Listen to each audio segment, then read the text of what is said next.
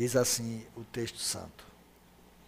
Por isso eu, o prisioneiro no Senhor, peço que vocês vivam de maneira digna da vocação a que foram chamados. Vamos orar mais uma vez. Deus, fala aos nossos corações por meio da tua palavra agora. Entoamos belíssimos louvores e foi muito bom. E agora te pedimos que tu continue a nos alimentar desta feita com a tua palavra, no nome de Jesus. Amém.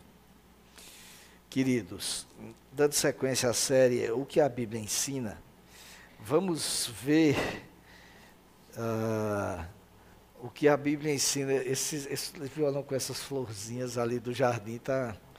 É, uh, vamos ver o que a Bíblia ensina sobre dignidade.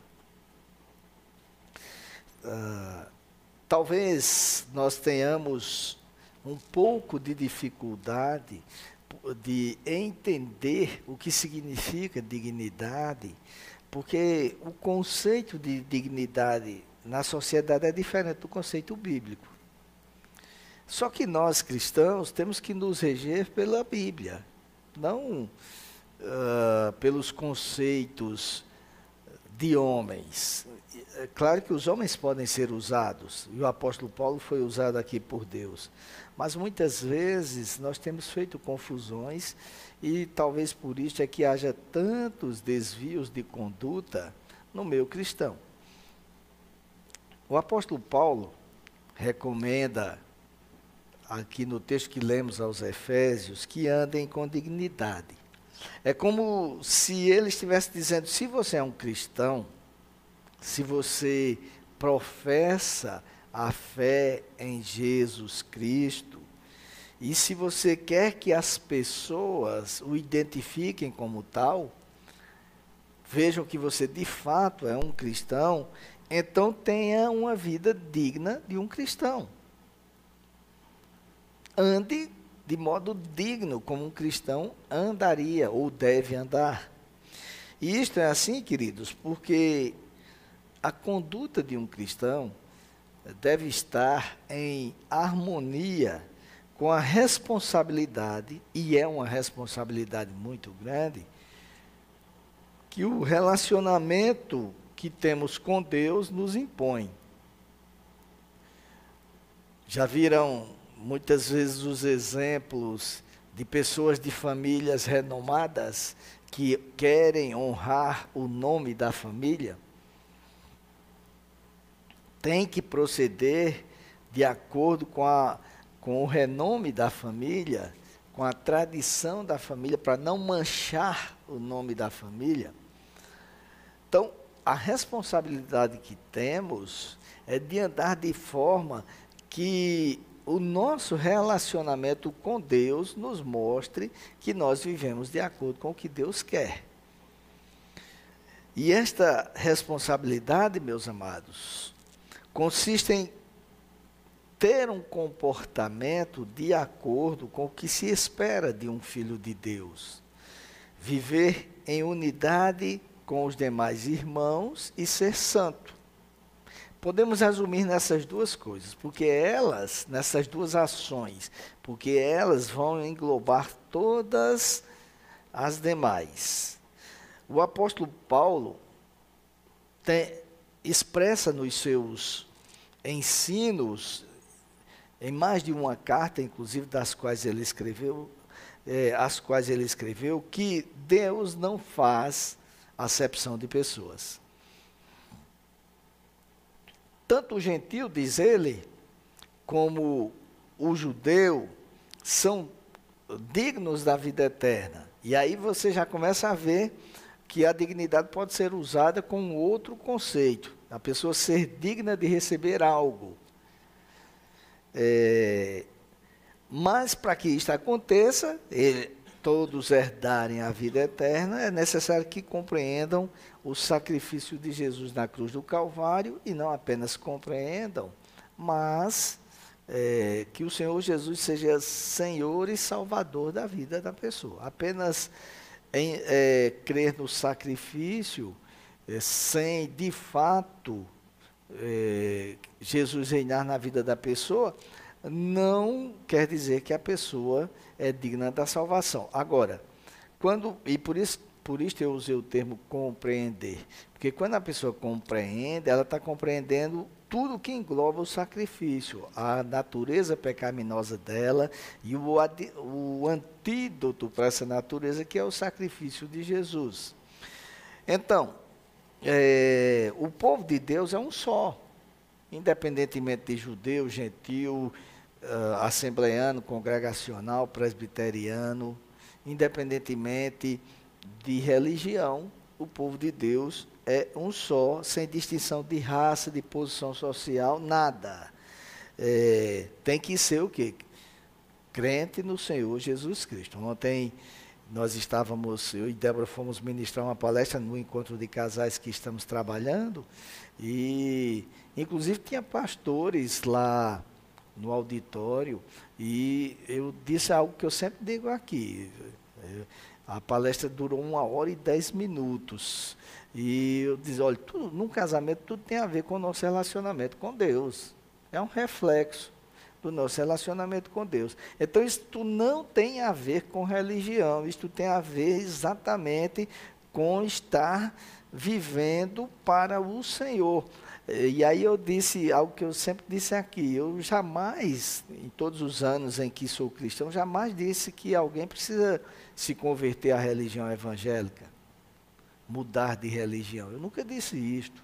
Mas eu digo sempre e vou continuar dizendo: você precisa de Jesus na sua vida.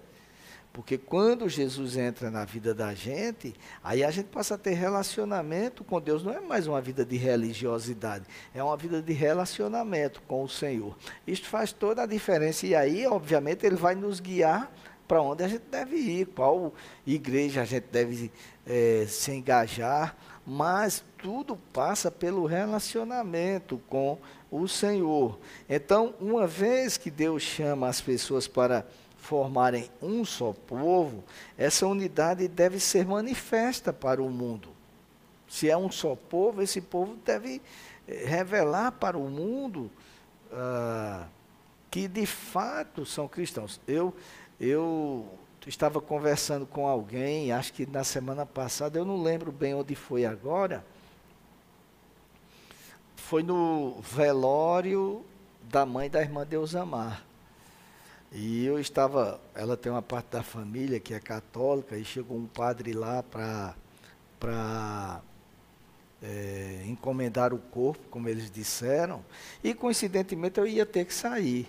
E aí, ó, irmã, eu vou sair, mas não é porque o padre Chegou, não. É, Débora tinha compromisso, ela já sabia, não, pastor, a gente já lhe conhece.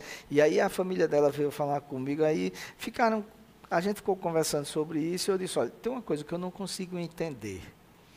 É, e no Brasil nem tanto, embora exista, mas tem partes do mundo que existe a chamada Guerra Santa. Católicos, evangélicos se digladiando, e todos dois dizem que servem ao mesmo Senhor. Eu não estou falando aqui de doutrina, eu não estou falando aqui de postura é, social. Eu estou falando como é que eu posso considerar o outro inimigo se eu digo que sigo ao mesmo Senhor. E o cristianismo fez isto no princípio. O cristianismo, na época das cruzadas, é, e aí os outros não diziam que seguiam o Senhor, eram os muçulmanos, eles perseguiram e mataram. Como é que eu prego um amor que resolve a coisa na base da violência, de tirar a vida do outro? Isso não entra muito na minha cabeça. Mas o fato é que o apóstolo Paulo ensina que eh, o Senhor veio para fazer um só povo, tanto o gentil, que era quem não era cristão, como o judeu, que era o povo de Deus, um só povo. E aí, porque quando ele entra na vida da pessoa, não há mais barreiras, não há mais distinções. Eu não estou, repito, dizendo que a gente tem que ser ecumênico ou defendendo doutrina A, B ou C, porque nós temos divergências até no meio evangélico de doutrinas de tantas coisas. Outro dia, Aldione estava conversando com uma pessoa de outra igreja, e a pessoa perguntou, o irmão já foi batizado? Sim, já fui. Mas foi por imersão ou por aspersão? Por aspersão. Que pena, não valeu de nada. A pessoa disse, quer dizer, nós temos divergências. Tá certo? Não é disto que o apóstolo Paulo está falando, no entanto.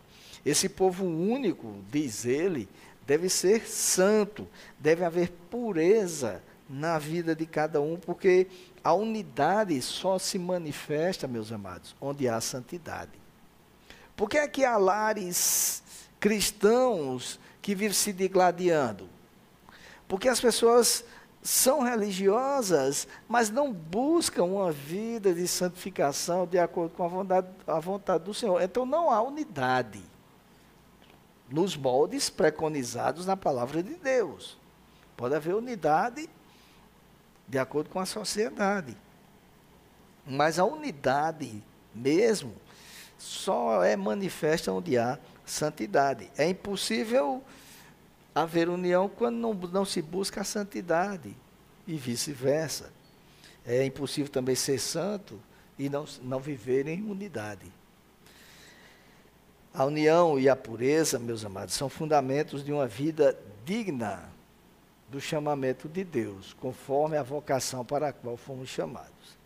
Então, é, o apóstolo Paulo está falando sobre isso. E a pergunta é: o que ele entende por dignidade?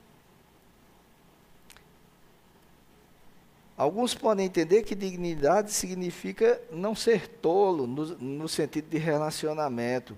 Pessoa faz alguma coisa com ela e depois vem pedir perdão. Eu tenho dignidade. Como é que essa pessoa está querendo é, agora me está querendo me fazer de tolo? Eu sou digno. Outros entendem que dignidade é ter um caráter honesto em relação a muitas outras coisas. Outros entendem que ser digno é ser merecedor de algo. Há vários conceitos. E é por esta razão que o apóstolo Paulo não nos deixa às cegas. Ele não, não deixa que nós fiquemos especulando o que ele quer dizer. E aí, no versículo imediatamente seguinte ao que lemos, no versículo segundo, ele elenca os, as cinco qualidades que revelam uma vida digna. primeira delas, humildade, mansidão, longanimidade, tolerância mútua, que é o suportar-vos suportar um ao outro e o amor. E essas qualidades, amados, devem aflorar na vida de um cristão que procede dignamente. William Hendrickson, analisando esses pontos, quando ele se refere à humildade, ele diz que ela tem sido chamada a primeira, a segunda e a terceira essência do amor, porque é impossível alguém amar, e aqui não se está falando de amor de sentimento, coraçõezinhos, jogador faz um gol e sai assim para a esposa. Não é disto que estamos falando, amor prático, amor de Deus, amor vivenciado. Aquele que a pessoa não merece, mas você está ali, não por ele, e nem está fazendo de dentro trincado. Está fazendo porque você vive uma vida digna. Disto que se está falando, a humildade é quem faz o cristão considerar o próximo superior a ele. Vocês já viram como há, e aí eu já disse isso tantas vezes aqui, mas me permitam repetir, como há cristãos que se acham melhores do que os outros? Você tira pelos adesivos nos carros, que eu já falei várias vezes aqui, não é?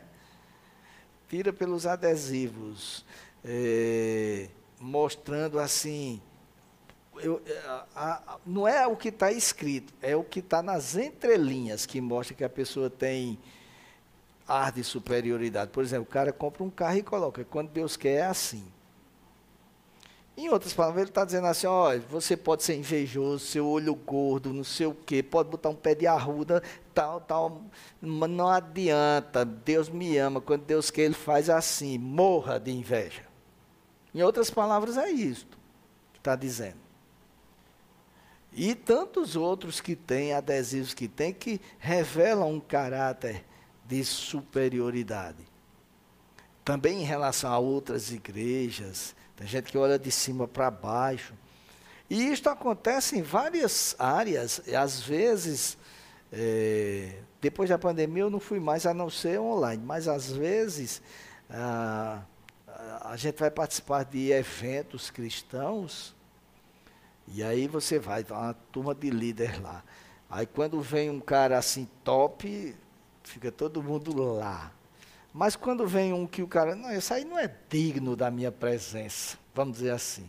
Aí ele sai, ele vai para a piscina, ele vai bater papo nos corredores, ele vai é, dizer, ficar ouvindo a besteira. Eu estava, nós estávamos em Belo Horizonte num congresso e tinha um determinado pastor lá que é renomado, pregando. Aí no, no, intervalo do, do, do, do, lá, acho que no almoço, ia ter um jogo da Copa Libertadores. Cruzeiro e alguma coisa. Aí o cara, ei, vamos pro jogo hoje. Mas, pai, mas tem um culto. Não, mas quem vai pregar é fulano, não tem futuro não, só vai dizer besteira. Aí você sai, pega, paga avião, paga hospedagem, tudo no mundo para você se achar melhor do que os outros. Esquecem que quem fala é Deus, não é a pessoa. Mas isto revela um caráter de superioridade. É aquele irmão que compra um carro novo e ele chega e desce todo pousudo olhando para o carro do outro irmão. Ou então ele faz questão de parar na frente, que é para todo mundo ver. Claro que aqui na igreja para na frente mesmo, mas eu digo assim, é, faz questão de destaque. E eu estou dando exemplos práticos, mas isso acontece em várias áreas da vida várias áreas, porque a pessoa quer mostrar que ela é melhor, ela é mais sábia, ela é mais estribada financeiramente, ela é mais é, é, sociável, conhece as pessoas, enfim. mas o verdadeiro cristão, antes de tudo, ele é humilde. Isso não significa ser besta, mas significa ter um caráter de humildade não querer ser, nem achar que é melhor do que ninguém. E aí passa por aquilo que Jesus ensinou: ame ao próximo como a você mesmo. Você precisa tratar as pessoas como você gosta de ser tratado.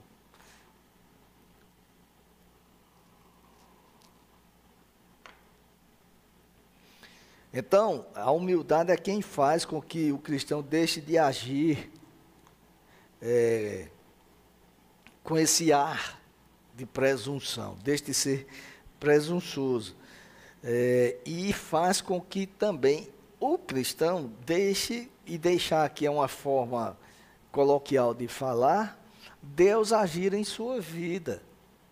Porque quando nós, muitas vezes, não colocamos a humildade como uma das, uma das um dos estilos, uma das regras de nossas vidas, nós não deixamos espaço para Deus, porque a gente se acha melhor do que Ele. Por que aqui tem cristão determinando a Deus que Deus tem que fazer coisas como Ele quer? Ora, se o cara tem a presunção de determinar para Deus, imagine para mim para você, quem somos nós na vida dessa pessoa? Não é?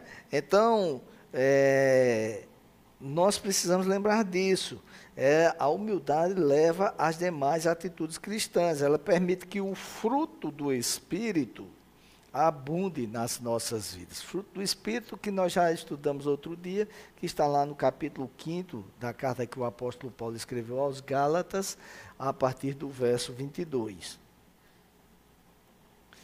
Uh, depois ele fala em mansidão. É humildade, mansidão. E a mansidão leva-nos a entender que, aos olhos de Deus, nós não somos possuidores de direitos que lhes, nos sejam inerentes, faz parte do direito adquirido. Não é porque eu sou cristão que eu adquiri todos os direitos, até porque o direito que eu adquiri me tornando cristão foi o mais. O que eu preciso foi a salvação em Cristo Jesus, que não fui eu que adquiri, foi Jesus que adquiriu para mim.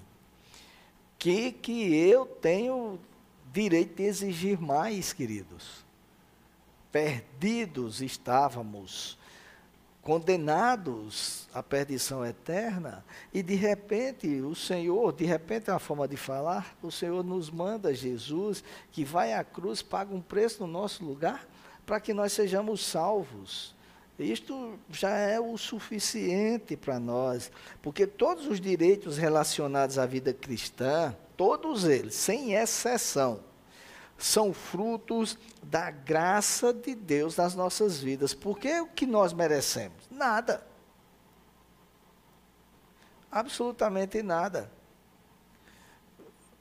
Suponhamos que Ruth é, faça uma raiva a Aline. Okay. Ruth e a filha dela, que foi lá para a sala de aula. O que é que Ruth merece? A Aline pensa. Se fosse minha mãe, dizia, vá buscar a sandália para apanhar. Era muita covardia. Viu? Aí ia bater, ainda mandava buscar, é, ou então a tomada do ferro, chamava tomada do ferro, né? aquele cabo lá. Merece isto. Mas aí, mamãe muitas vezes, olha, da próxima vez que você fizer, não vai ter desculpa mais não, viu? Fique sabendo. Isso é graça, misericórdia na vida. Eu merecia pancadas. Porque, menina, é assim, ontem eu estava conversando com Simone, irmã de Indrani ali, não sei se foi Indrani que me falou outro dia, acho que foi, eu, eu pelo menos eu disse a Simone que tinha sido Indrani, que quando eram todos pequenos, moravam ali perto do Antônio Targino, eles já eram clientes do Antônio Targino, porque eles faziam tanta estripulia que um levava o outro, quando a mãe, quando chegava em casa, já chegava com o braço engessado, com curativo, essas coisas, e Simone começou a contar as, as aventuras, né?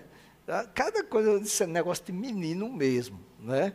De menino, que merece muitas vezes ser corrigido por aquilo. Mas aí os pais, de forma graciosa, simplesmente é, não aplicam aquilo que nós precisamos. Aí o que é que acontece? O menino acha que agora aquilo é um direito adquirido dele, vai fazer de novo. Quebrou a cara vai apanhar agora, ou vai, qualquer coisa. É, porque qualquer direito que nós tenhamos como cristão é fruto da graça de Deus na nossa vida. Ponto.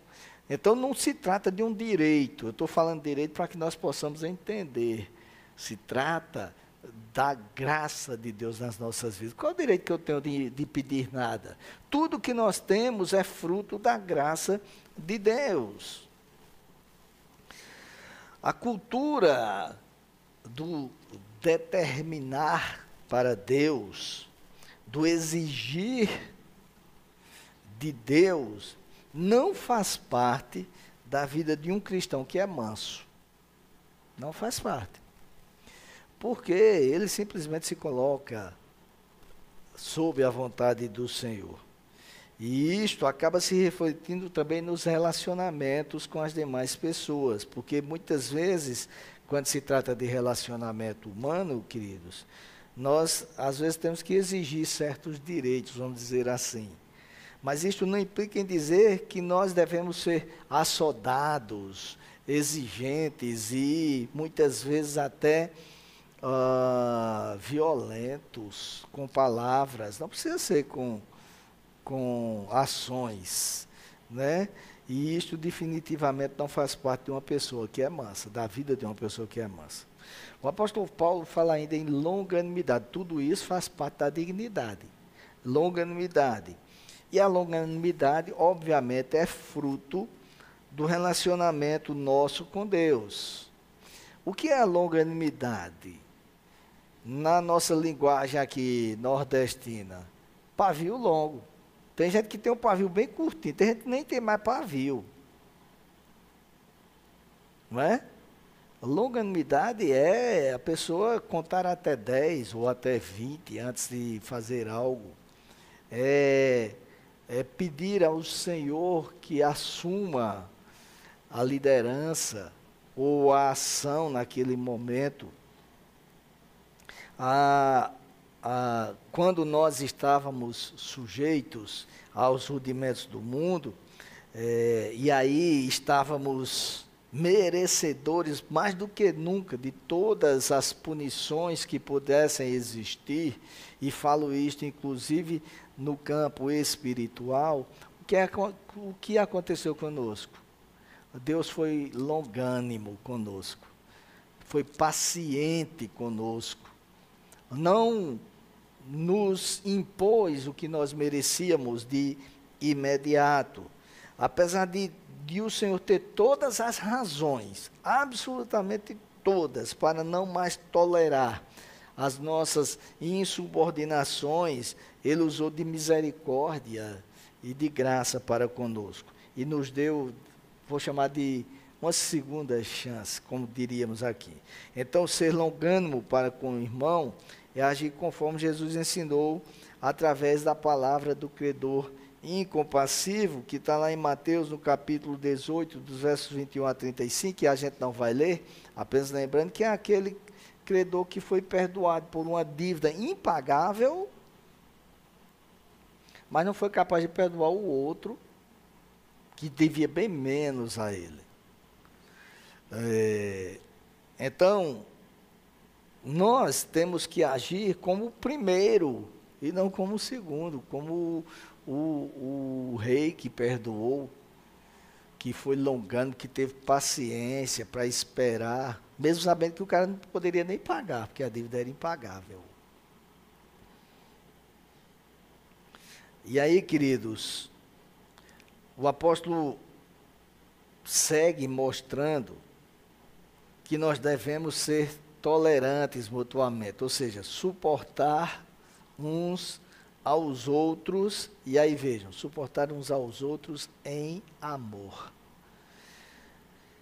Ele combina as duas últimas qualidades, a tolerância mútua e o amor.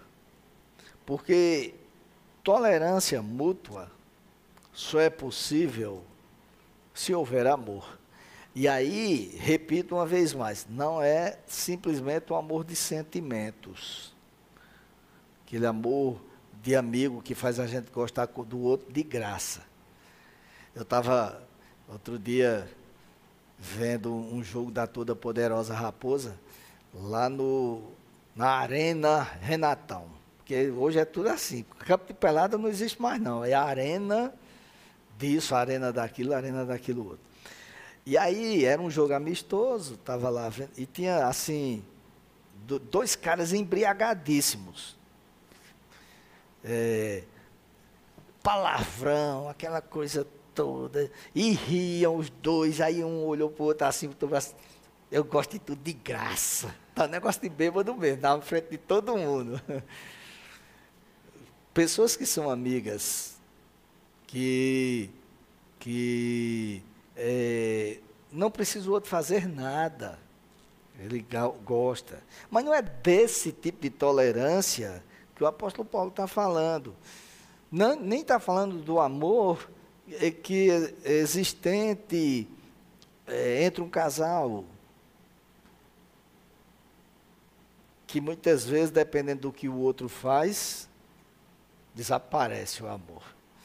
Está falando do amor prático, o amor de Deus, o amor que é vivenciado, o amor que cuida do outro, que se preocupa com o outro, mesmo que o outro não mereça, que foi o que Deus fez conosco.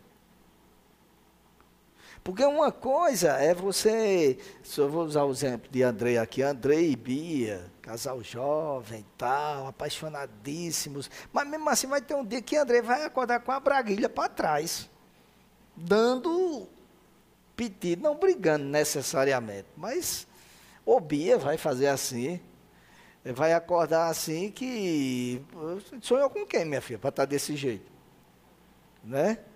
Aí suponhamos que André acorda assim, aí Bia, ah é? Vai fazer seu café que eu não vou fazer mais não, se vire. Está errado. Está errado. O amor de Deus é aquele que faz algo pelo outro, independentemente do outro merecer. Claro que eu estou dando um exemplo simplista.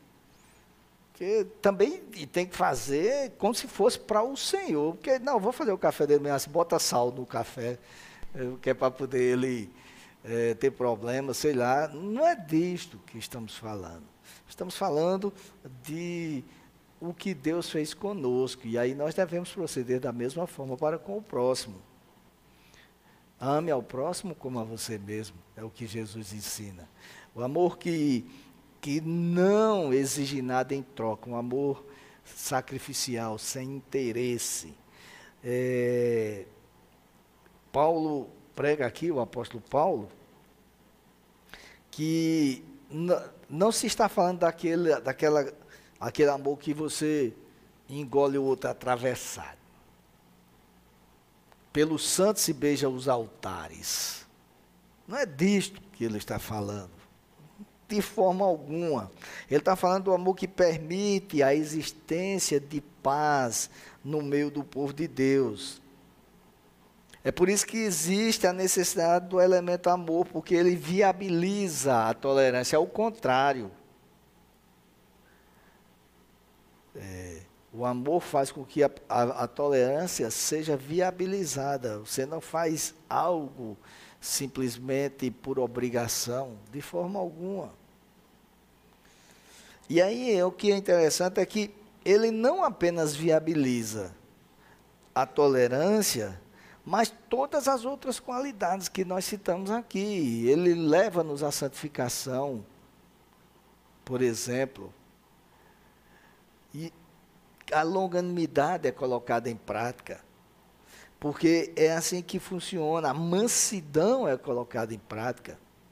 Quando, é por isso que, já que eu citei um exemplo de, de casal, que isso se aplica a tudo, mas por isso que quando eu estou ministrando é, em casamentos, eu sempre digo assim, ó, é, orem para que Deus lhes ensine a falar. Porque muitas vezes você diz algo que é correto, mas a forma como você diz vai fazer o outro entender diferente. E isso pode trazer um problema. E aí eu digo também, orem para que Deus lhes ensine a ouvir. Porque muitas vezes o que o outro está dizendo é correto, mas o outro, o que está ouvindo não está bem.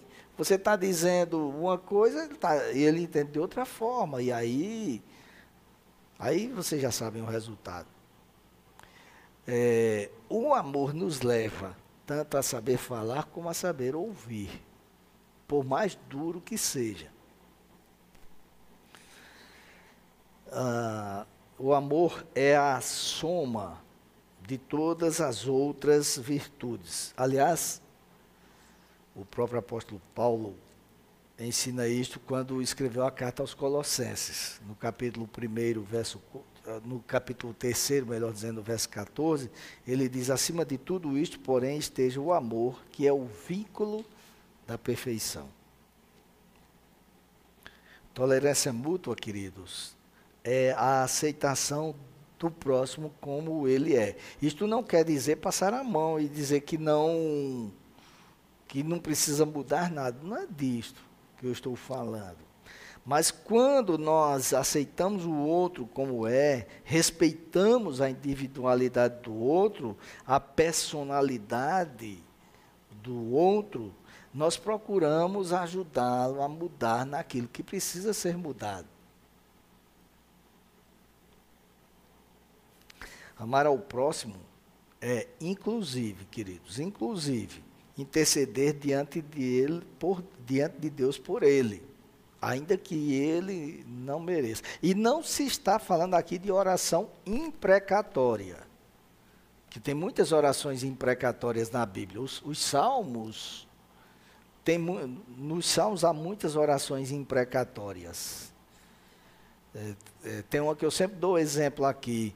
Senhor, é, quebra os dentes do meu dos meus inimigos, arremessa os filhos deles nas pedras. Não é desse tipo de oração que estamos falando, mas aquela que intercede para que aquela pessoa entenda que precisa mudar naquilo que precisa mudar. Aquela oração que faz com que é, o meu amor pela pessoa seja revelado diante de Deus, inclusive. Foi isso que Jesus ensinou.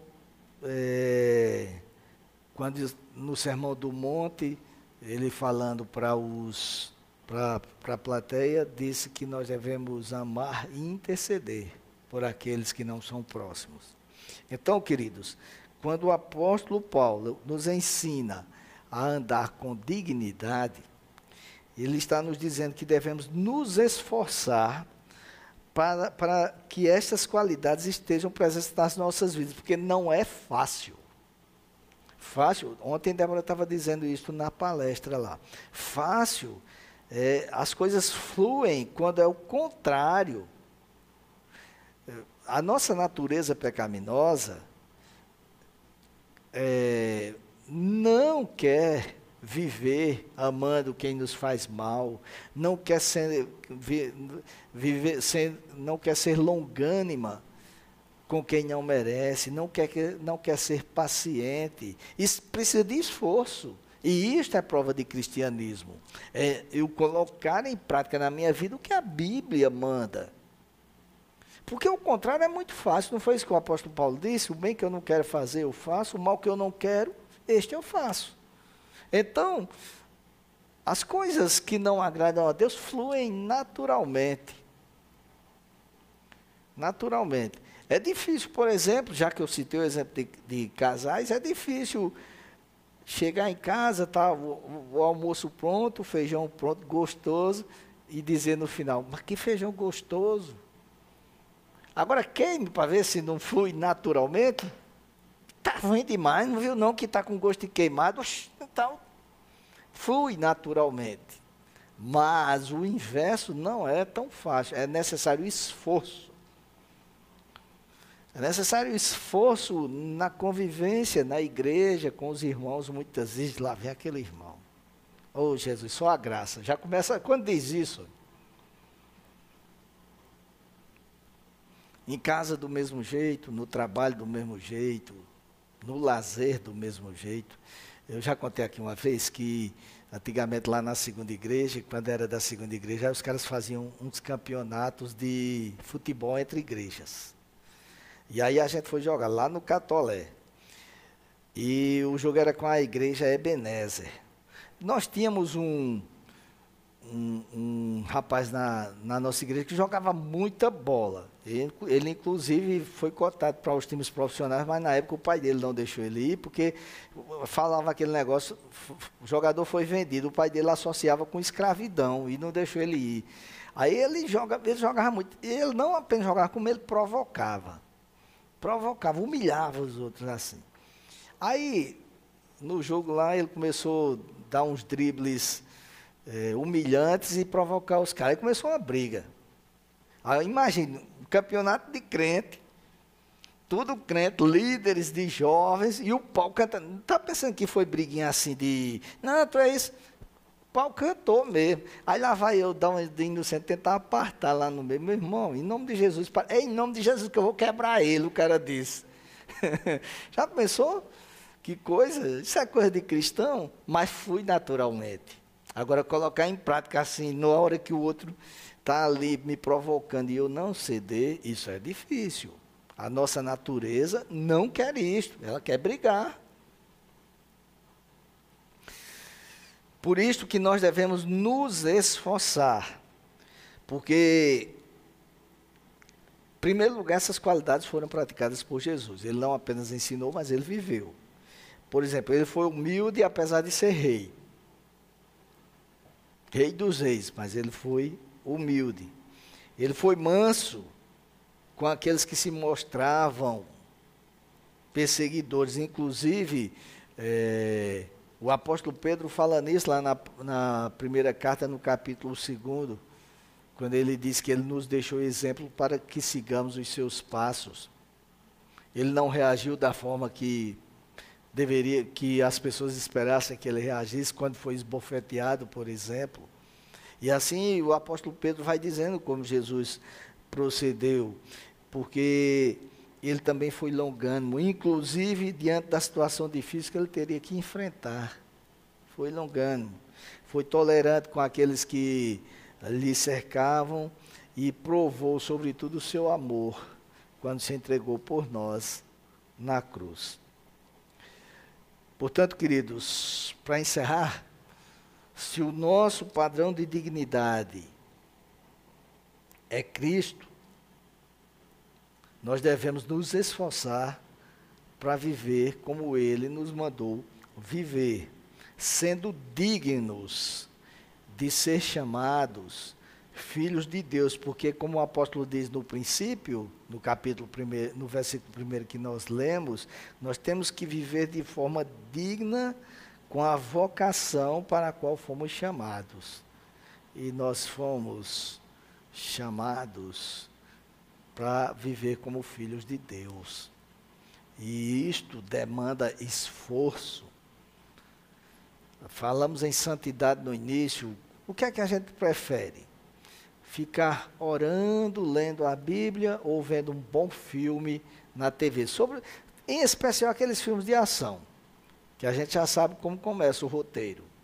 O roteiro vai começar ou o cara tendo uma vida bem tranquila com a sua esposa, com as suas filhas, ou aposentado, ou então ele tá, é uma pessoa que está trabalhando bem zen, tal, aquelas coisas todas, e de repente ou ele recebe uma missão, ou ele recebe, é, alguém é sequestrado na família, ou alguém é morto, e aí você vai ver aquela pessoa bem tranquila mostrar quem é. John Wick, por exemplo. Né? Até a, a metade é, do filme, a coisa vai. Mas quando a adrenalina baixa, meu amigo, aí pode se preparar, que ele vai quebrar até a sua TV. Quebra tudo. A, a, você prefere estar tá vendo uma coisa dessa. Às vezes, ou então um filme romântico, dependendo do seu momento, né? É, do que estar tá ali orando, lendo a Bíblia. Não é fácil. A nossa carne vai sempre escolher outra coisa. E eu não estou me levantando contra quem vê filmes aqui, desde que sejam filmes que a Bíblia não proíba de vermos, né? É... A mesma coisa é com relação ao relacionamento com o outro. É muito mais fácil a gente, tá bom, tá bom, tá bom, e pronto, que esforçarmos-nos para compreender, e assim sucessivamente. É uma vida de esforço constante, porque o cristianismo é a religião, vou usar essa expressão, que tem o padrão mais elevado de exigências. Não é fácil, mas é necessário se nós queremos ser andar de maneira digna de acordo com a vocação para a qual fomos chamados. Amém?